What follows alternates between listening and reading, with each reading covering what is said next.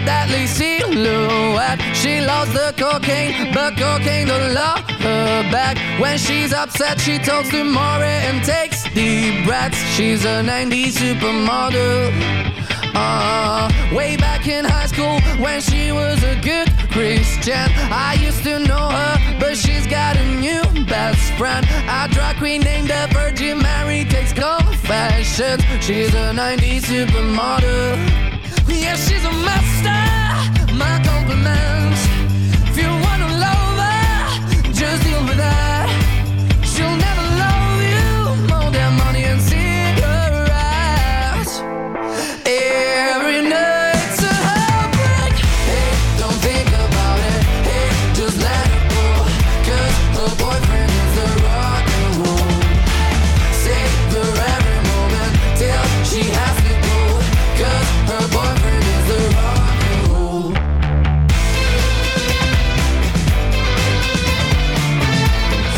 July 25th, my friends. Alone at parties, she's I'm Critch, and you are tuned into Canadian Patriot Radio. No shortage of stuff to talk about this week, my friends. Um, we've got the WHO declaring monkeypox uh, global emergency. Uh, we've got the Liberals in front of hearings uh, trying to CYA cover their asses on uh, pressuring Brenda Lucki into getting the type of weapons uh, released uh, in the Nova Scotia shooting. Uh, we got Rocco Galati coming back on the scene, and we've got Steve Bannon getting uh, south of the line. We got Steve Bannon getting convicted of uh, contempt of Congress. and uh, we're going to go through some digital ID stuff. I told you guys in the last episode that we were going to we were going to do that, so we will this show because um, anybody that's telling you that they're they've already walked it back or they're not going to do it, they have no idea what they're talking about. They are full stream ahead with this, and they're going to bring it in this fall, and they want it to be completely engaged by December of this year. But let's turn first of all over to the monkeypox, the next pandemic as it appears to be uh, ramping up, which is monkeypox. Now, this article comes to us by way of the Epoch Times, and the title reads Canada confirms 681 monkeypox cases as WHO declares global emergency. This is by Isaac Teo, and it was written today, July 25th, 2022.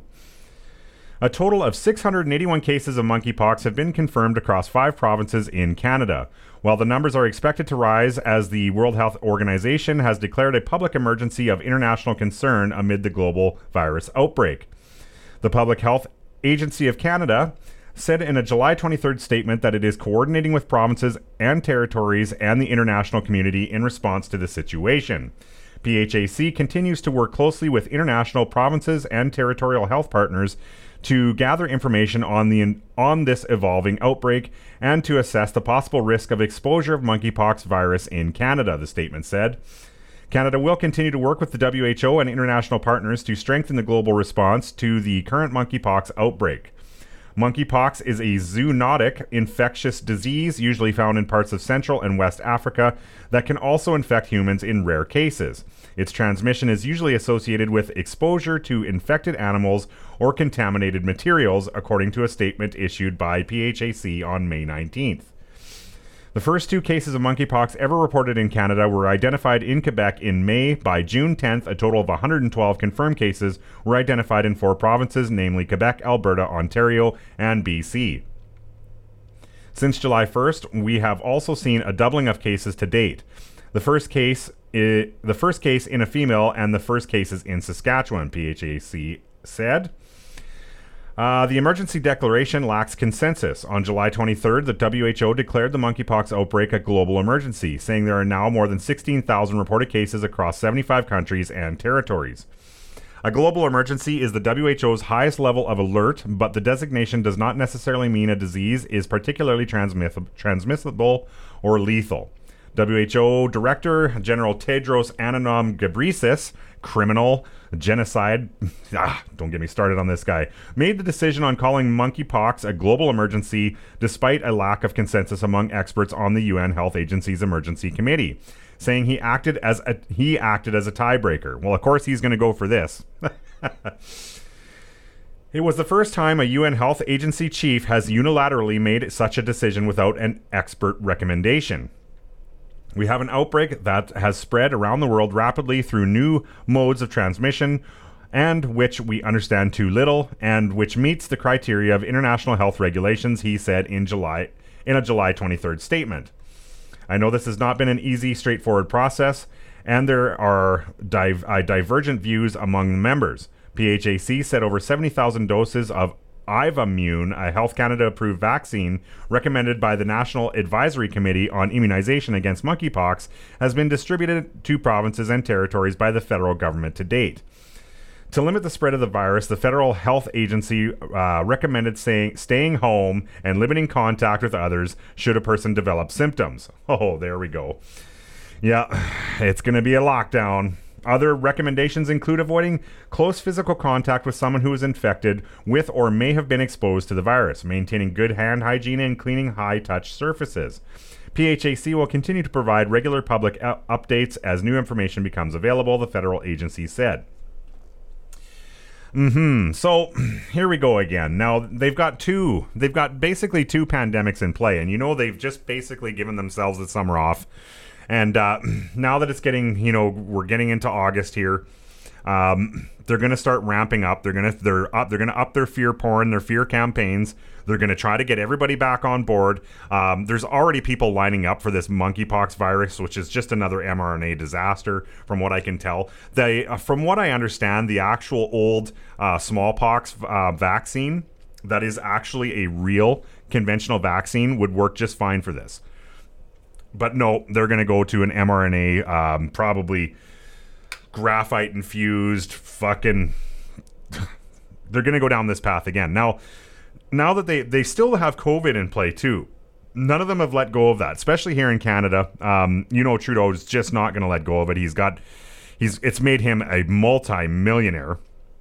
The fact that he was probably tipped off and and and uh, told to buy shares into specific companies in BC that were creating lipid nanoparticles that bypassed your cells and got their crap into your system. And uh, we are also learning that it now gets into your DNA. That's undeniable. Of course, the mainstream media isn't covering it. But uh, I guess I guess realistically, for any of the listeners of this show, this is no surprise. We knew we knew they were going to do this again. Uh, they were going to give us the summer off. Um, I heard a great analogy. It's it's uh, today. Um, it's it's basically similar to. Uh, uh, drowning of uh, or, or forcing someone's head underwater. Um, you you got all winter where you can just basically force their head underwater, and then come summer you just let them have a breath of air. That's what they're doing with us.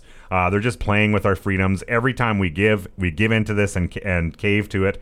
They're stripping more and more and more. They're getting dangerously close to getting this digital ID through. Um, it's really going to take peaceful noncompliance, and it's going to take more than just us. It, it's going to take more than the first round of people that said no, and hopefully, hopefully enough have been aw- awakened by the first round. Um, those that that you know for whatever reason they decided to get the globalist shots uh, now are saying enough. They need to. We need them to. We absolutely have to have these people on board, or these people will run the mill with us again. So, I, it is my sincere hope uh, that those that uh, you know bought into the first narrative are definitely not going to buy into the second narrative. Now we still don't know are they going to go with monkeypox or, or are they going to go with COVID, and I think that's intentional.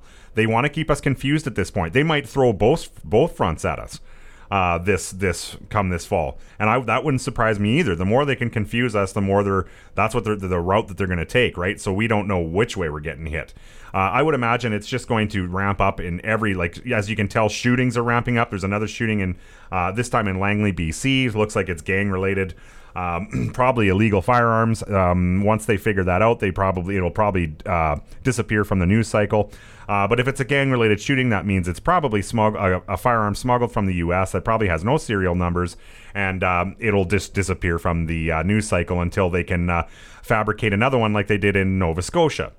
Now, I don't mean to piss anybody off with that statement, but it's the shooter is known to police. He's he's a he's a known contact. He was paid out by the RCMP. This is undeniable. They never did explain that.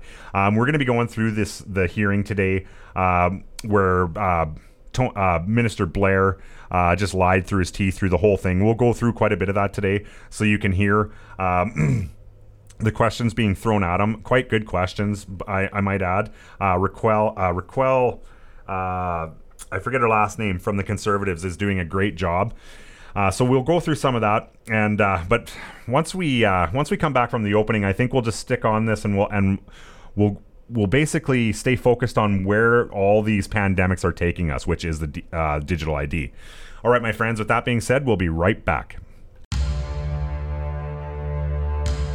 Welcome, friends, to Canadian Patriot Radio, where conspiracy is not theory and political corruption finds the spotlight.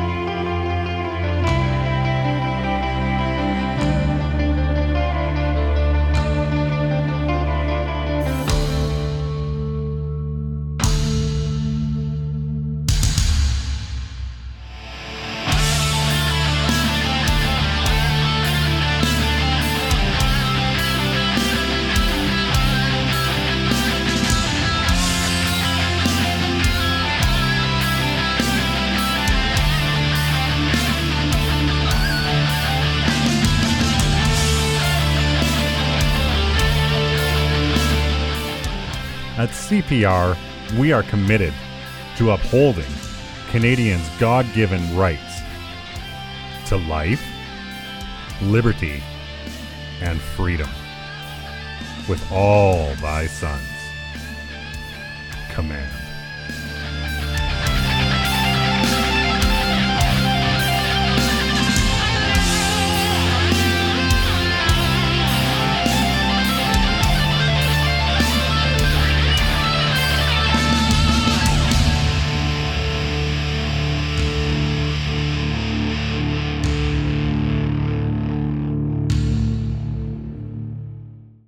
Okay, welcome back, my friends. Uh, let's stay on point here. Um, I've actually got a, it's a newsletter um, from the D, DIACC, which is the Digital ID and Authentication Council of Canada. Uh, this was written on August 3rd, 2021. um, their address, if any of you are interested, is 720 King Street, King Street West, 302, Toronto, Ontario. they probably don't want that out there. Okay, so what is this digital ID and what where are they going with it in Canada? So let's uh, I got to read this off my phone because off off uh, the computer it's it's it's literally like the font or the font is so small that you can't read it, and that's probably intentional too. So bear with me because there might be a bit of gaps here. I, I got to uh, basically magnify it and and um, scroll over as I'm reading. So. um, Okay, digital economy. The DIACC partners with HTF on recommendations for trusted and safe adoption of digital ID, Toronto, June 7th, 2022. The Digital ID and Authentication Council of Canada is excited to announce its partnership with the Human Technology Foundation on a trusted uh, citizen centric digital ID identity adoption.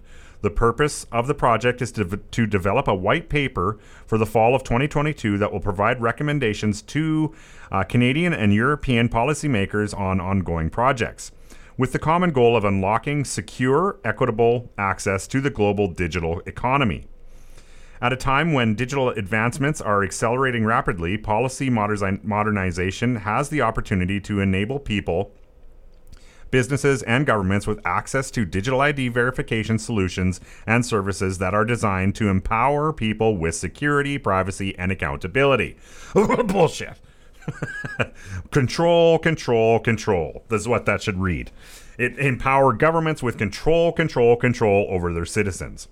Let's carry on. Although multiple Canadian provinces have either launched or made investments in digital ID products and services, federal funding and uh, cohesive leadership remains the missing piece. Notably, in June of 2021, the European Commission proposed a trusted and secure digital ID framework for all European citizens. This highly anticipated project will begin with executive international insights from a uh, DIACC special investment group, along with renowned HTF advisory board. Both parties pride themselves on shared values for trusted, social, and people centered benefits of digital ID.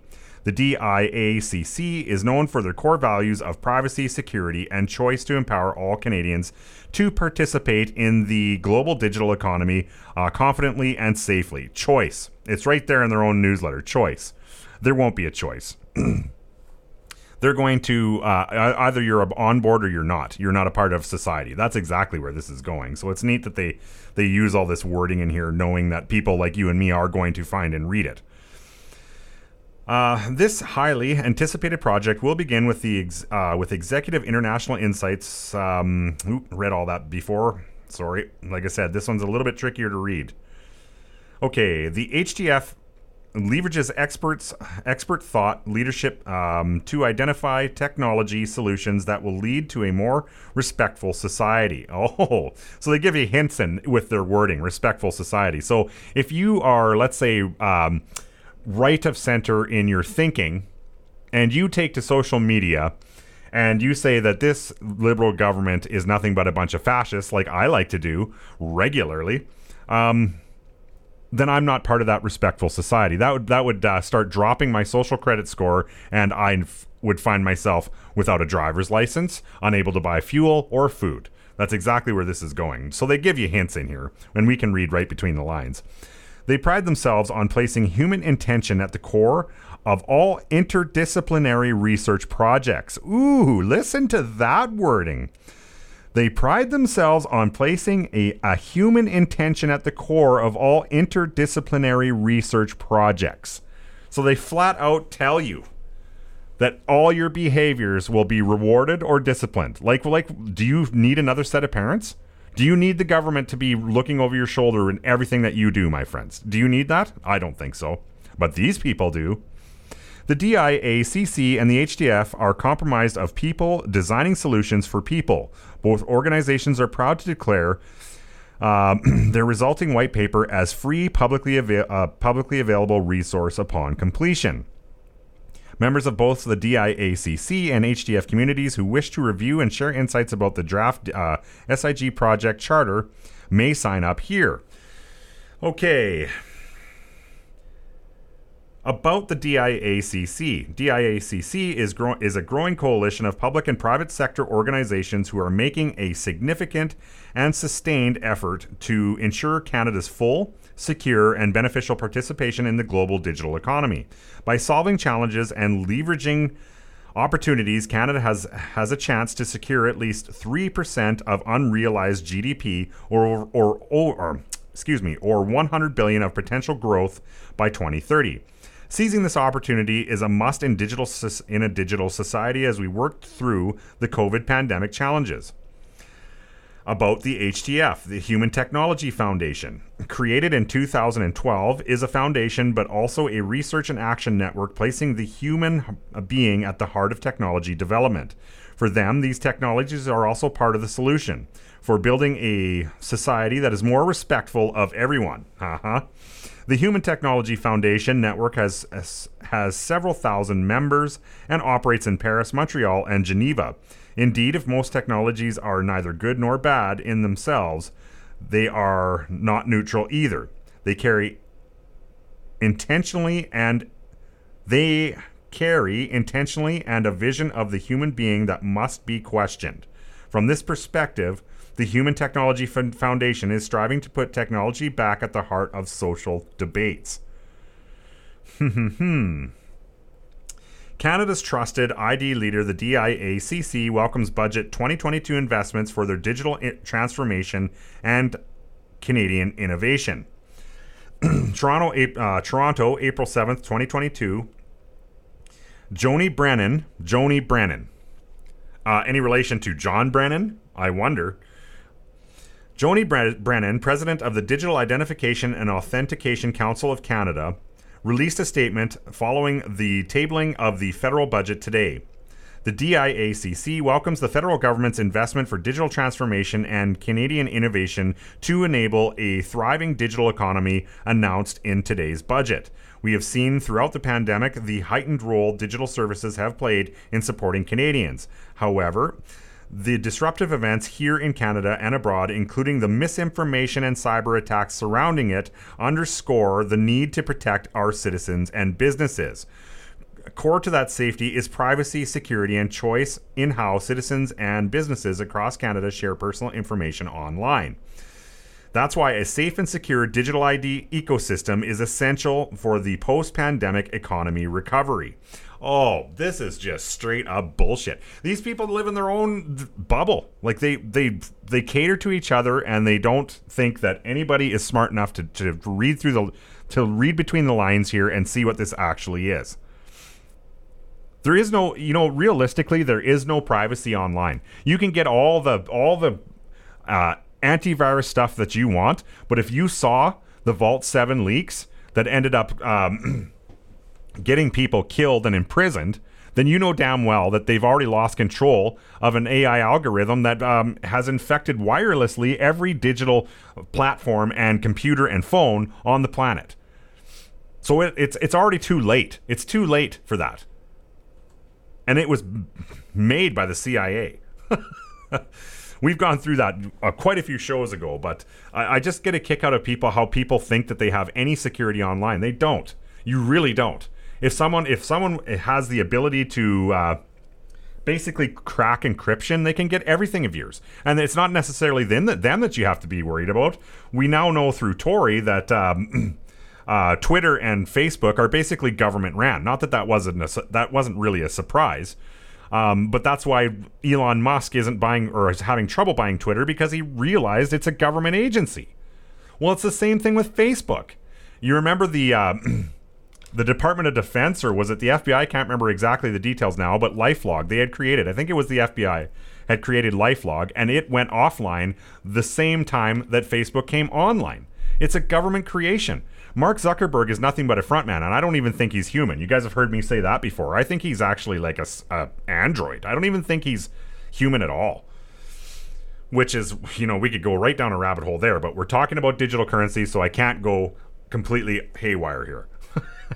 Okay, let's carry on here.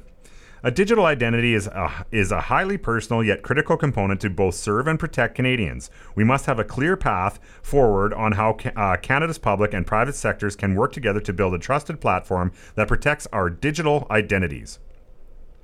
We know that an effective, safe, and secure digital ID ecosystem will save manual operation costs and reduce fraud, saving an estimated 482 million for provincial and federal governments and 4.5 billion for private sector organizations. Where do they even come up with these numbers?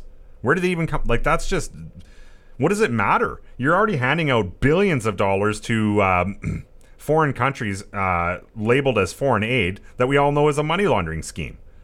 So what does it matter if we save money? It's it's it's a fake fiat currency. Who cares? Who gives a shit?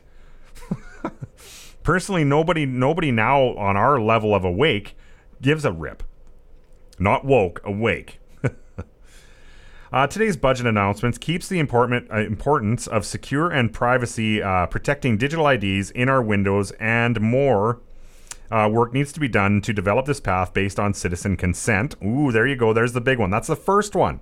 That's the very first one. What does that tell you?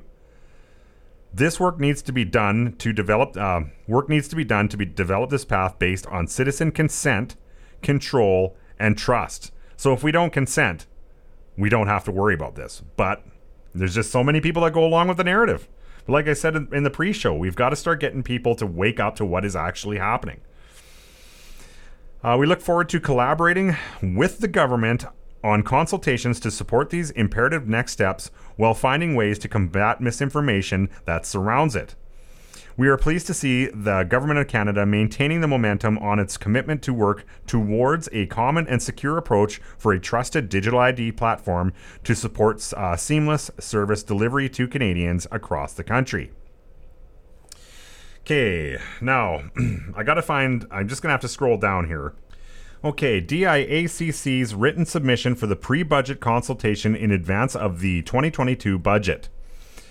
Ahead of the 2022, uh, 2000 and 2020, uh, jeepers, 2022 federal budget, the House of Commons st- uh, Standing Committee on Finance has asked Canadians to share their input. Uh, DIACC is pleased to have submitted a brief calling on the federal government uh, to implement the following recommendations that the government secure adoption of the Pan Canadian Trust Framework by uh, businesses and governments that the government act on the Finance Committee's 2021 pre budget consultation recommendation 128, implementing a digital identity system that empowers Canadians to control their data that is held by the federal government, and 129, create a national data strategy.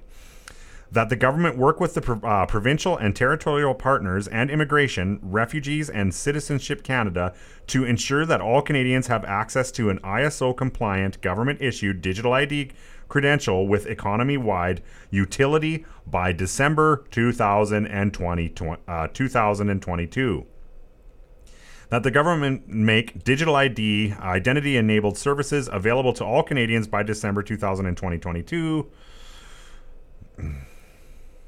Uh, that the government prioritize funding and integration of digital ID as a part of the Digital Technology Supercluster Initiative. The key to unlocking an inclusive digital economy investing in digital ID. To restart the economy and deliver inclusive services to all Canadians, governments must have must invest in unlocking digital. Digital ID empowers Canadians with the choice to safely share their existing credentials, example passport, driver's license, health cards for digital transactions. Investing in digital ID offers economic benefits to citizens, businesses, and governments and also establishes digital tools to support uh, societal trust, security, privacy, and fraud mitigation. This is a win for all. right. You know, how do I, how come I feel like that this is exactly what the Chinese were told uh, before their sent, sent, um, social credit system came in? But they were they were told they weren't asked, and it really appears like we're being told as well. So the, the illusion of a democratic society has basically diminished over the last two years. There's very few people that think that we still live in a, in a democracy. Uh, Trudeau's behavior during the trucker convoy was just clearly evident that we don't. But um, you know this this is just horrifying actually to read because they they just think that you and I are not smart enough to make up our own minds. Um, but they've got to get around that consent being that that was the first thing that they mentioned, that was very interesting to see that. Okay, few budget items have the potential to impact every government initiative. Digital ID is one investment with broad impacts and encompassing benefits. Digital ID offers service improvements across all government services and priority areas. This initiative has the potential to empower individuals, increase government effic- efficiency, strengthen companies, and unite communities across the country with secure access to resources, economic development, trust, and support. Canadians understand the potential. Oh, there they go speaking for us again, just like the Liberals do. The pandemic has been an intense and polarizing experience, leading many Canadians to lose faith in institutions. The Edelman Trust Barometer reports that 46, 46% believe that the government leaders purpose, purposefully misled them. At the same time, Canadians are relying more on technology, with the digital sector growing 3.5% in 2020, while the economy as a whole shrunk by 5%. With digital transformation happening across the country, Canadians are aware uh, that online privacy is crucial. A recent poll from the Office of the Privacy Commissioner of Canada reports that 89% of Canadians are concerned about people using information about them online to steal their identity.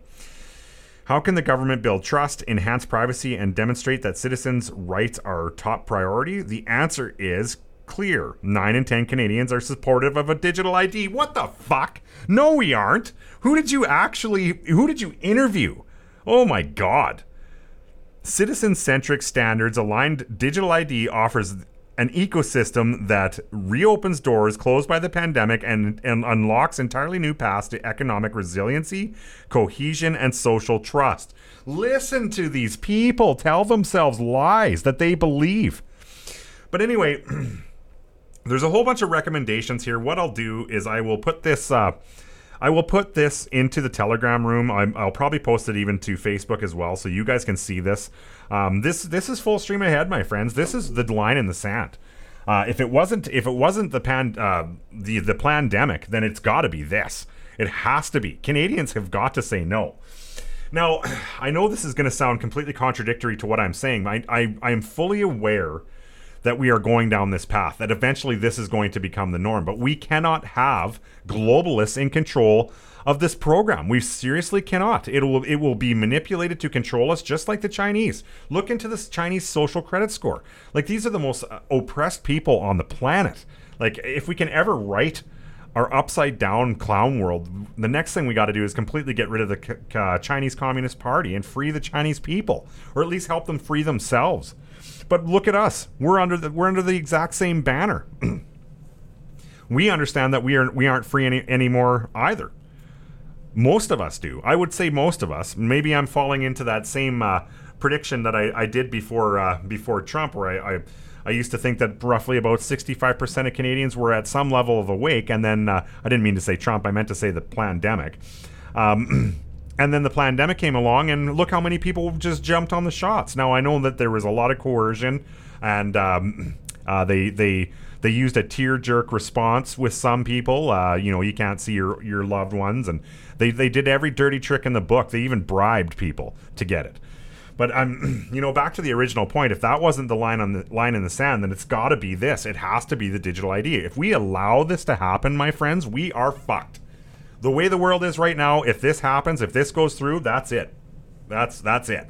We're fucked. and then they won't have to. They will not have to do anything uh, to bring us to our knees. Those of us that are defiant, they can just lock us out of society. I guess at that point, that's when we start a trade and barter uh, society and we say, fuck you, we don't need you, we'll live on our own. And realistically, cut them out of everything. but you know what they're going to do? They'll come for your house. They'll do everything. We'll see. If we band together, maybe we can fight back. I don't know. I'm just I'm just shooting off the hip here. I don't know how this is going to play out, but uh, you know that this these globalist meat puppets that are in control of everything at this point will do whatever they can to silence us and make us disappear. Um, you know, with two now we've got not one but two pandemics basically on the horizon in the fall. I would imagine that the more stringent lockdowns that Dr. Fauci is talking about would involve internment camps. So if you're not vaccinated, they're going to do this again. If you're not vaccinated, this time they're going to come for you and throw you into an internment camp. And I don't know.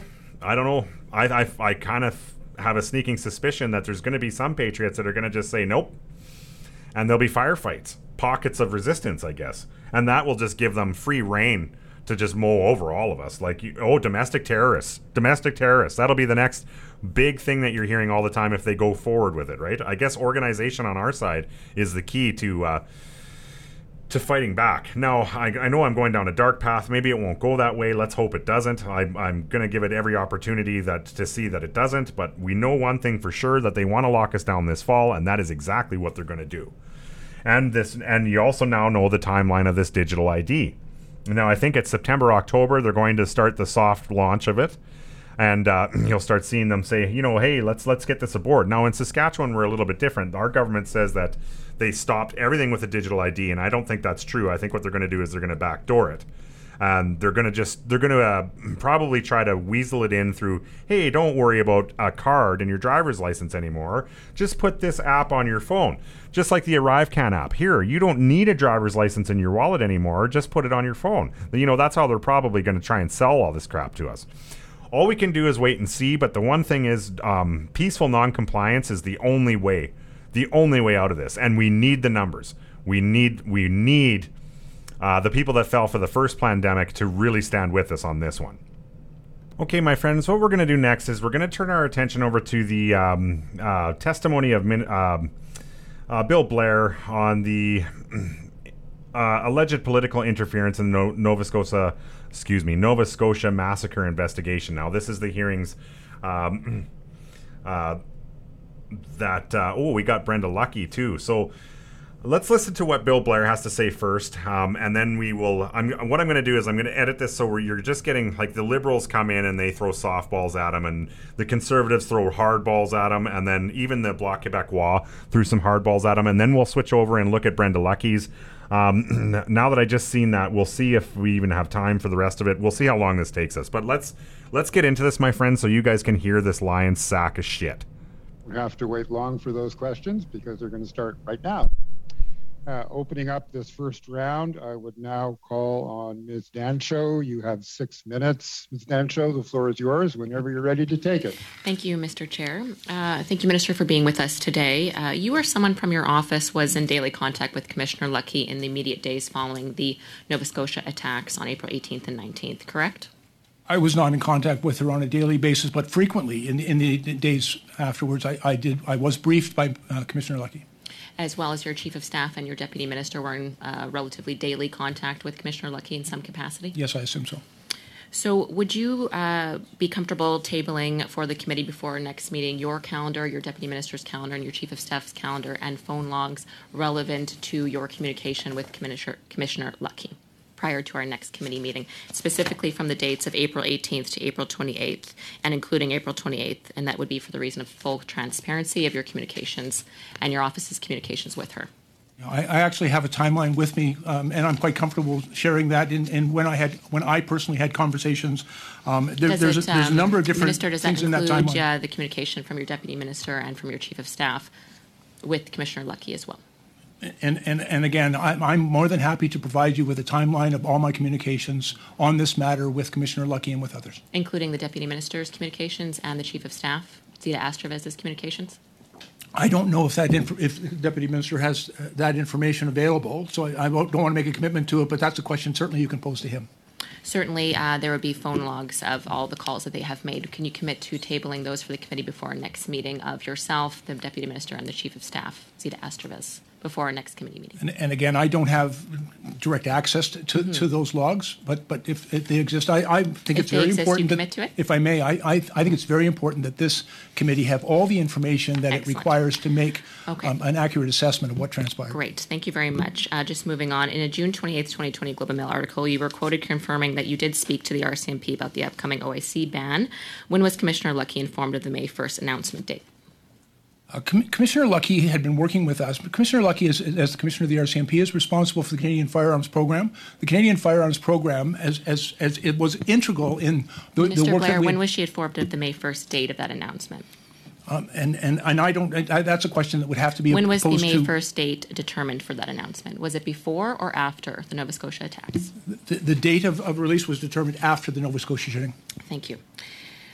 Uh, you're aware of the email sent by Commissioner Lucki on April 23rd, four days after the attacks, to your Chief of Staff, Zita Astravas, containing information your government had requested concerning weapons used in the attacks, correct? Yes, I'm aware of it. And you're also aware that the Commissioner's email contained a strong warning that the information must not be shared beyond you and the Prime Minister because it could jeopardize the active investigation, correct? I'm not only aware of it, but I respected that throughout and you're aware of the meeting the commissioner called for her and her Nova Scotia officials immediately following the Nova Scotia press conference on April 28th? I was not aware of that. I've subsequently become aware of it uh, through media reports. You're aware that during that meeting, the commissioner reprimanded her Nova Scotia deputies for not sharing the information she warned you not to share, correct? I'm, I'm not aware of that. I was not a party to that conversation, and I've only read media reports. I've not discussed that in any way with the commissioner. Your office obtained assurances from Commissioner Lucki that the type of weapons used in the shooting would be released to the public at the April 28th press conference, correct? No, that's incorrect. So it was not assured. You had no idea that that was Commissioner Lucki's expectation in that let, press let conference. Me, let me be very clear. At no time did I ask Commissioner Lucki to reveal that information. At no time did I direct um, her in any way in her I, communications. She did not make any promise to me. A bit. I'm not asking if you had asked her, but I'm asking if you were aware of the commissioner commissioner's expectation that on that April 28th press conference that that information would be released. Were you aware that that was Commissioner the Commissioner Lucki's expectation? No, I, no, I was. You not. were not aware. Uh, in a late night email sent from Commissioner Lucki to your Chief of Staff and your Deputy Minister on April 28th following the meeting and the press conference, uh, her email to your Deputy and the Chief of Staff said, without any context whatsoever, that the press conference was, quote, to quote uh, Commissioner Lucki, not the expectation she, uh, execution she was ex- expecting. Again, she said in her email without further context that the press conference was, quote, not the execution I, she, was expecting. So that's in reference to the immediate questions on the types of weapons used. The lack of context provided in Commissioner Lucki's no, I don't. Uh, I can't email. comment on on on the context of that. I wasn't aware of it, and I have no knowledge of what Commissioner was referring to. It seems that your deputy minister and your chief of staff were fully aware of the expectation of Commissioner Lucki of that press conference. To the deputy minister, were you aware of the context of this email because it was not listed in the email and it was written that you would have been aware. I'm, I, I'm, I have To no idea what. Ex- Minister, please. I'm, so- I'm so- Thank oh. you. Were you aware of the context of, her, of the email? Not in the sense that you are posing the question. I was aware that the commissioner expected there to be full disclosure of what was, what had, the RCMP knew for the sake of the public. Yeah, that's uh, that's what I'm asking. So you were aware of the context of the email. The context of the email being that the commissioner's expectation of the April 28th press conference was that that information on the weapons would be released. So thank you for confirming that that you were aware And- of the and context. Ms. Dancho, When- if I may, that's, that's simply not correct. I, I don't believe there's anything in that email that makes reference to the, any information about I will firearms. just read it again. So there is no context in this email, but Commissioner Lucki said in reference to the press conference that it was not the execution she was expecting. She then went on to provide comment uh, from media and Darren Campbell of uh, when he was asked about the weapons used. So I appreciate that you were aware of the context of that email, even though it was not listed, which would mean that you were aware of it earlier in the day. I would, I'd, I'd like to just make sure you're, you're clear on please go my ahead. point here. Uh, You've got 10 seconds. To, you've got 10 seconds to be clear. To the best of my recollection, the commissioner had provided some assurance that the RCMP would You? provide the public with a full story of what had happened and what they knew. That Of the was what I weapons used. understood. Thank you. Thank you. The time is up. So I hope I hope you could uh, put together what uh, Raquel uh, Raquel Dancho just did there. She she nailed uh, the deputy minister, and his name is Rob Stewart. Uh, she nailed him to the wall. He was fully aware. He was fully aware of what uh, the emails that were going back and forth from Bill Blair's office to uh, Brenda Lucki. Now we're gonna do this live. Um, I just found um, the full testimony of Brenda Lucki, so let's see what let's see what she had to say about this. Maybe this will contradict. In our in best case scenario, this contradicts, and then we've got reason to get um, a full investigation into all of this, and and, and hopefully heads roll over it. So. Um, I'm going to I'm going to kind of pre-screen this and see what I can find with this, and then I'll bring it to you. Good afternoon, bonjour. I can't imagine what Nova Scotians went through during that 12 hour rampage and recognize that there's a lot of healing required to move forward. Each and every day, my employees do the best they can with the circumstances that they're faced with. But of course, we can always do better, and that's why the Mass Casualty Commission was created to provide meaningful recommendations to keep communities safe in the future. Thanks for the opportunity to speak on some of these important issues raised by this incident. Let me begin and let me be clear. I did not interfere in the investigation around this tragedy. Permettez-moi d'être clair, je ne, suis Let me be clear. I did not interfere in the inquiry on this massacre. Specifically, I was not directed to publicly release information about weapons used by the perpetrator to help advance pending gun control legislation. Was there pressure for information from the federal government about this incident? Yes. Boom. Dead to rights, right from Brenda Lucki herself. Oh, snap. Bill Blair and uh, Justin Idiot got problems, my friends. Let's see what else we can find in this testimony, shall we? Fédéral a-t-il exercé des pre- Was there pressure for information from the federal government about this incident? Yes. This wasn't surprising as we were dealing with the biggest mass shooting incident in our country. And it was my responsibility to keep relevant officials apprised of the evolving situation while maintaining the integrity of the operation. Were the requests for information and updates political interference? No.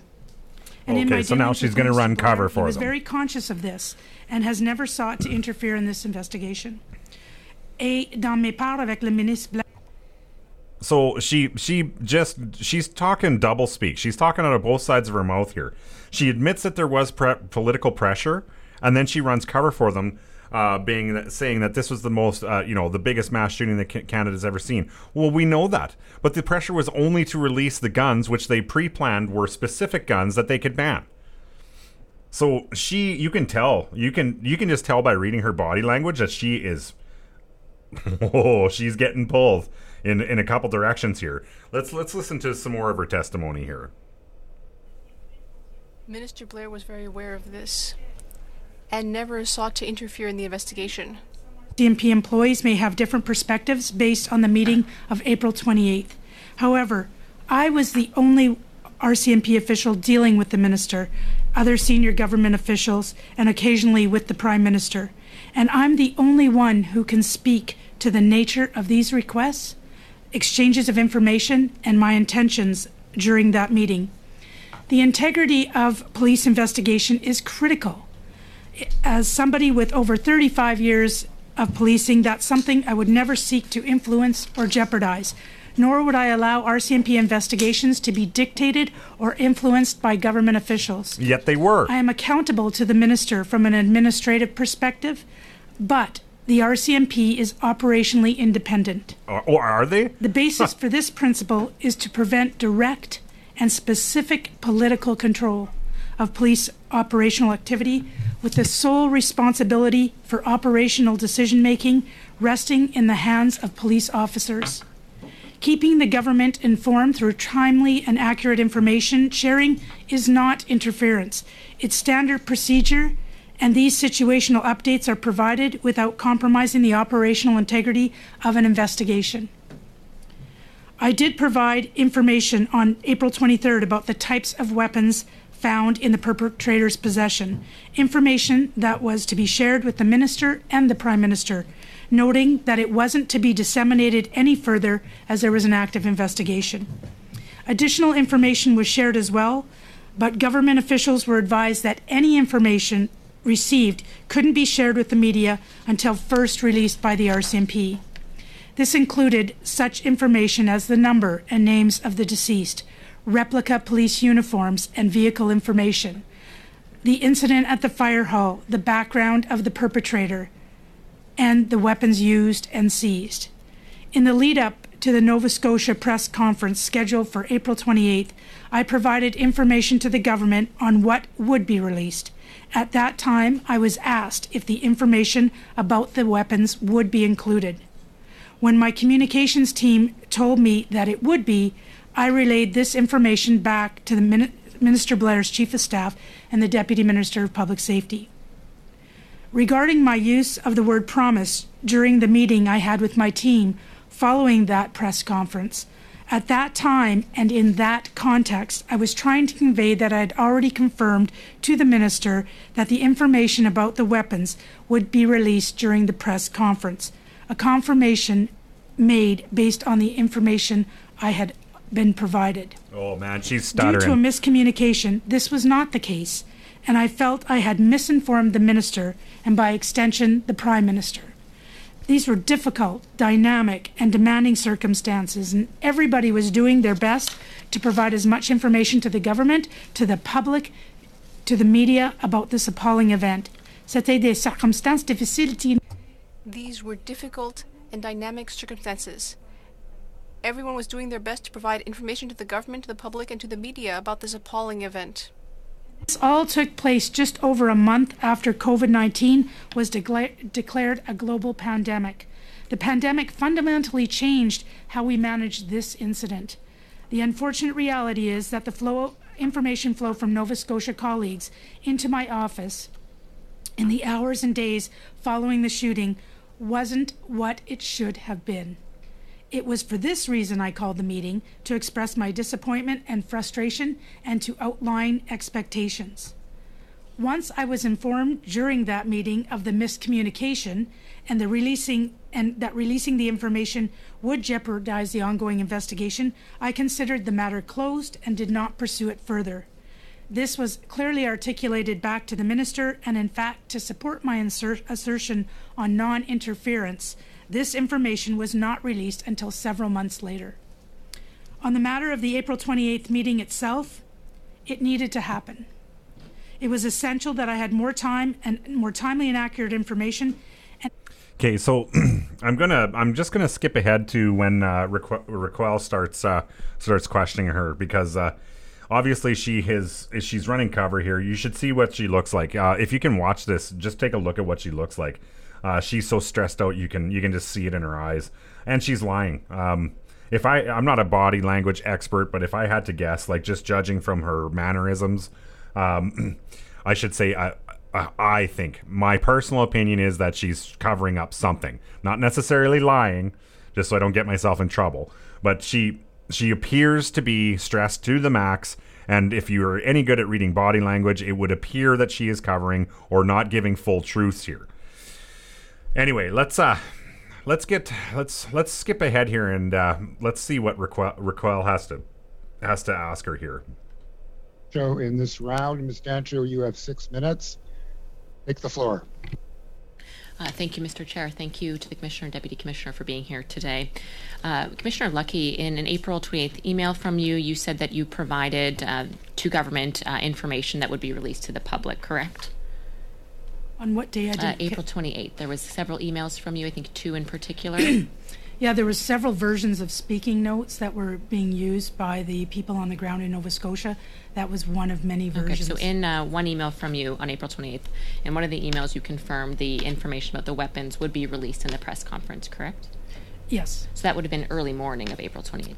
Uh, I believe so. Okay, thank you. Uh, the Deputy Minister, uh, Stewart, who just uh, came before you in committee, informed the committee earlier of a conversation uh, which uh, this promise that you mentioned in your opening remarks happened. It was a, during a discussion with the Minister. The Deputy Minister was not there, but he was aware of this discussion. Uh, you mentioned this in your opening remarks, correct? Yeah, it wasn't a promise, it was a confirmation because I was asked if that information would be included in the media release. I verified through my comms people who verified with the people on the ground, and at that point, they had advised that it was in fact going to be part of that big media event on April 28th. Just to be clear, the Minister asked you if the weapons used in the attack would be mentioned in the press release or in the press conference.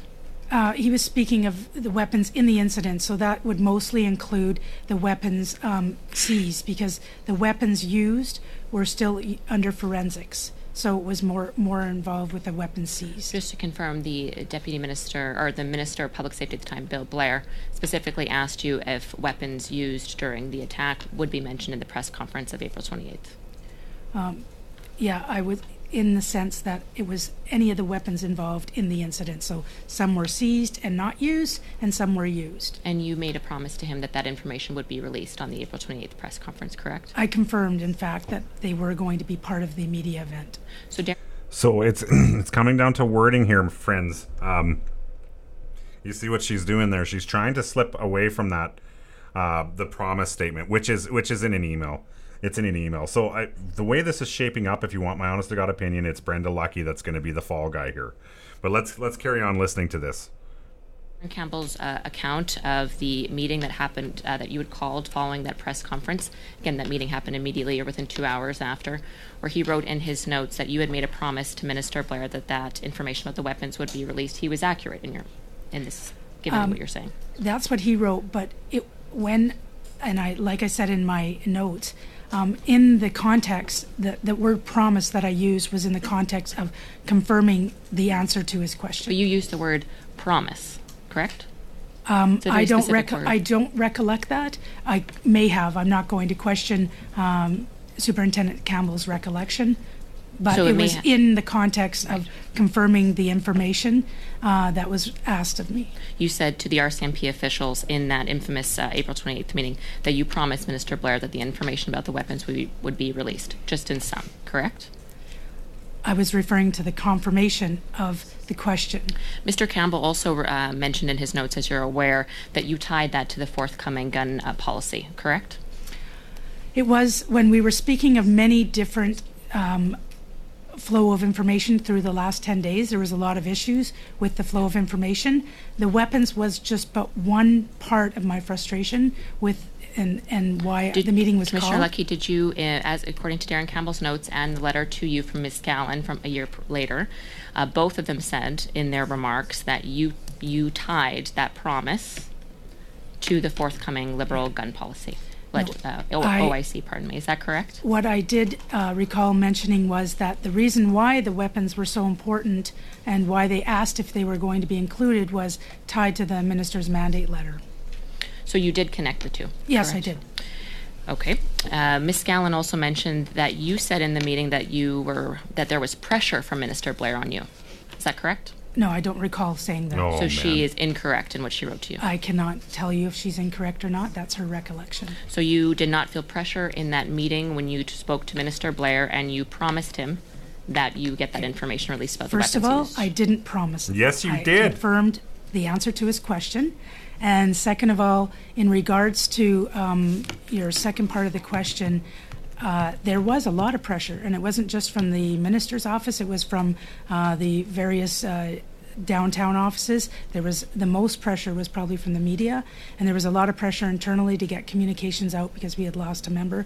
So there was a lot of uh, communications. I was going in front of that So you media quite a bit. So you confirmed to Minister Blair when he asked you if the weapons information would be released in that press conference, you confirmed, yes, it would be, correct? Yes. And that's why you were, that's one of the reasons you were so angry with your deputies in Nova Scotia in that meeting, correct? I wasn't angry. You weren't angry at all? Oh at all. man. I was disappointed. Mm-hmm. I felt let down, but I wasn't angry or Oh, upset. And man. Darren Campbell said that you DNA. specifically said you promised, you're saying maybe I mm-hmm. did, but I definitely said I, what, co- I confirmed to the minister? I may have said that, but it wasn't the context in what I, if Darren Campbell put that in his notes, I'm not going to question his notes.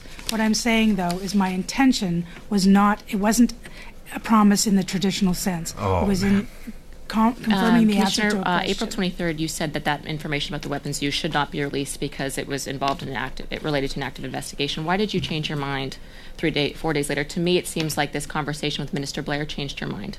No, not at all. It wasn't all about the investigation either. It was the The fact that weapons, pardon me, the weapons specifically, you said Yeah. not to share it, and then four days No. later, five days later, you're reprimanding your deputies for not sharing it. No, but it wasn't specifically about Mm-hmm. the weapons, um, whether to share or not to share. Uh, uh, in that email, yes, but it was also about the protocol that they had in place on the ground because nothing was to be released by anybody in government until the RCMP released in the media. 10 seconds, please, Commissioner. And Finish your answer in 10 seconds, Did the minister and secondly, influence, did the minister we had a influence your, the your demeanor of that meeting with your deputies? Did the minister influence your demeanor, No. why you were so angry? He did not. No, he didn't. Okay, we're out of time. Thank you very Oh, you should. Oh, I wish you could see the look on her face, right at the end. You should see the look on her face when she answered no. It, it, it reminds you of a child that just got caught eating a cookie out of a cookie jar.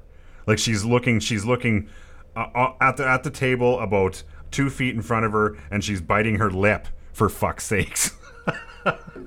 so she's covering.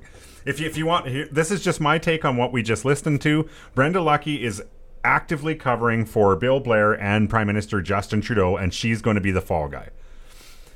She's your patsy.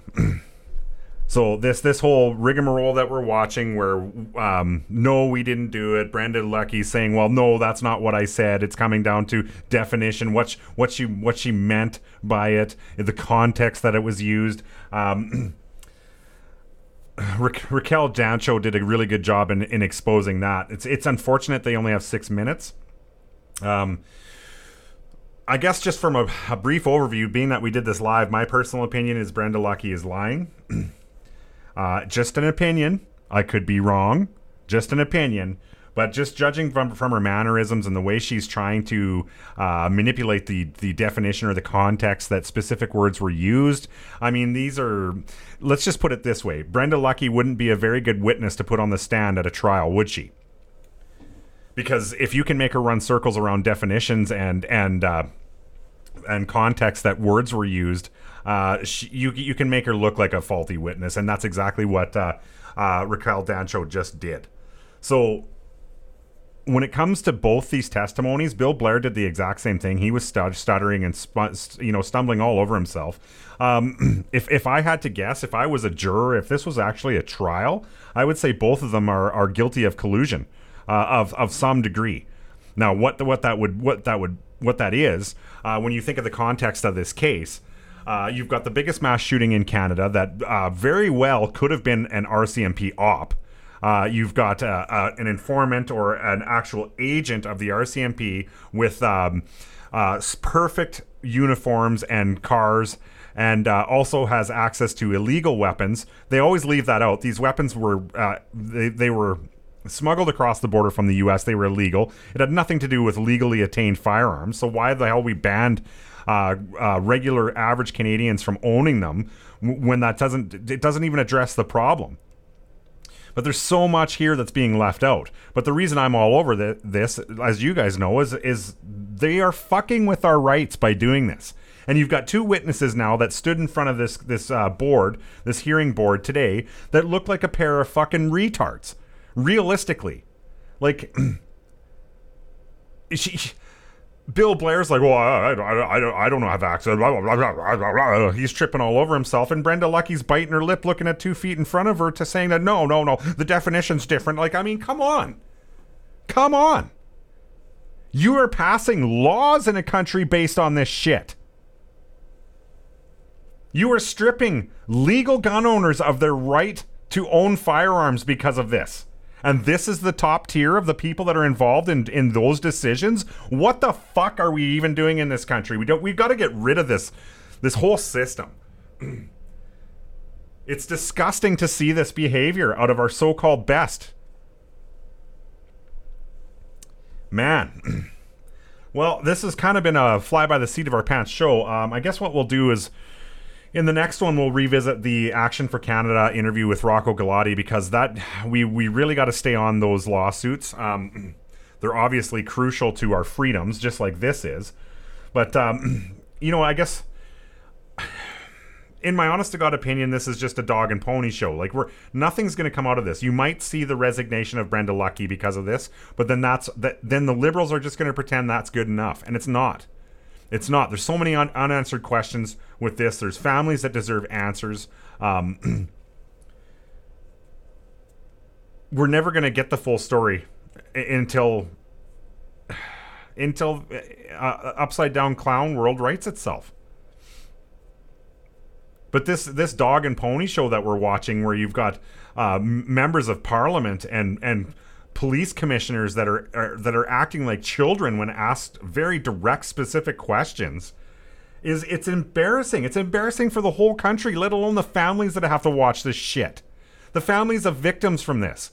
Put yourself in their shoes and, and and try to watch that testimony from that point of view to see this this freaking gong show. That's the part that i find the most frustrating. That it comes down to this to, to uh, a, a, police commissioner, uh, RCMP commissioner, trying to evade questions by by going into context and and and the definition that she meant uh, of words, and then a um, a member of parliament that stutters all over himself.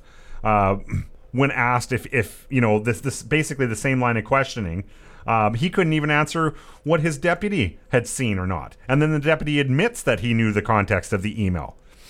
Like from here, there's enough here. There's enough here, my friends, that this should be a full on investigation. But who do you get to investigate it? You can't get the RCMP to investigate themselves. so who does it? If you want my opinion, it should be a, a civilian uh, panel, a civil, non-government civilian panel of uh, um, basically non-biased probably uh, investigators. Now they could be ex-rcmp or military police would be the best way to go if you want my opinion. I don't trust csis as far as i can throw them or any intelligence uh, agencies for that matter so why get them involved? But uh, i do still have trust for our military so there's you know there'd be that option. But do you think we'll get that? I doubt it. Very frustrating But like you guys heard me say, I, I think that Brenda Lucki's probably going to have to submit her resignation, and then they're just going to pretend that that solved everything. Uh, which we really didn't get any answers at, at, all out of this. But let's see how it plays out. Um, you've really got some good conservatives, and uh, you know I didn't play the Bloc Québécois gal for you, but uh, there's there's some tough questions being asked from the Bloc Québécois as well, so they're doing a great job. But uh, it's like any any hearing that you see within government where you know yes you get some revelations but it just doesn't ever seem to go anywhere. So i guess we'll we'll see. We'll, we'll just uh we just won't put too much stock into this and we'll see where it goes. Hopefully you know fingers crossed we can see something come out of it. It'd be nice to see uh, some resignations of some members of parliament uh, maybe even a prime minister. It'd be nice if this spurred another election. Not that we want to keep going through elections every damn year but we got to do something with this corruption Okay, my friends. Like I said, we'll get to the Rocco Galati interview uh, in the next in the next episode. I guess that'll have to be it for this one. So, as always, if you want to reach out to me, you can find me on Facebook. Uh, it's Canadian Patriot Radio. Use the message button for anything that you want to send my way. Um, the email is CanadianPatriotRadio at gmail.com. The Telegram room is uh, CPR underscore, t- or excuse me, t.me backslash CPR underscore two. And uh, the website is CanadianPatriotRadio.ca. Thank you so much, my friends, for tuning in again. And until next time, in all thy sons command.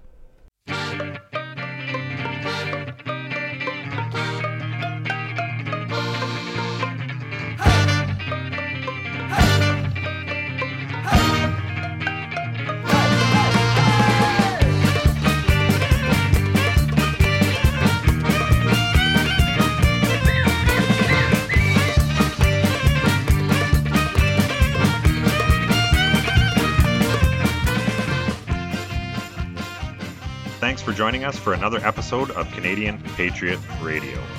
CPR is not filmed before a live studio audience. If you like the show, friends, make sure you give us a thumbs up and share us on all your social media platforms. Until next time, take care.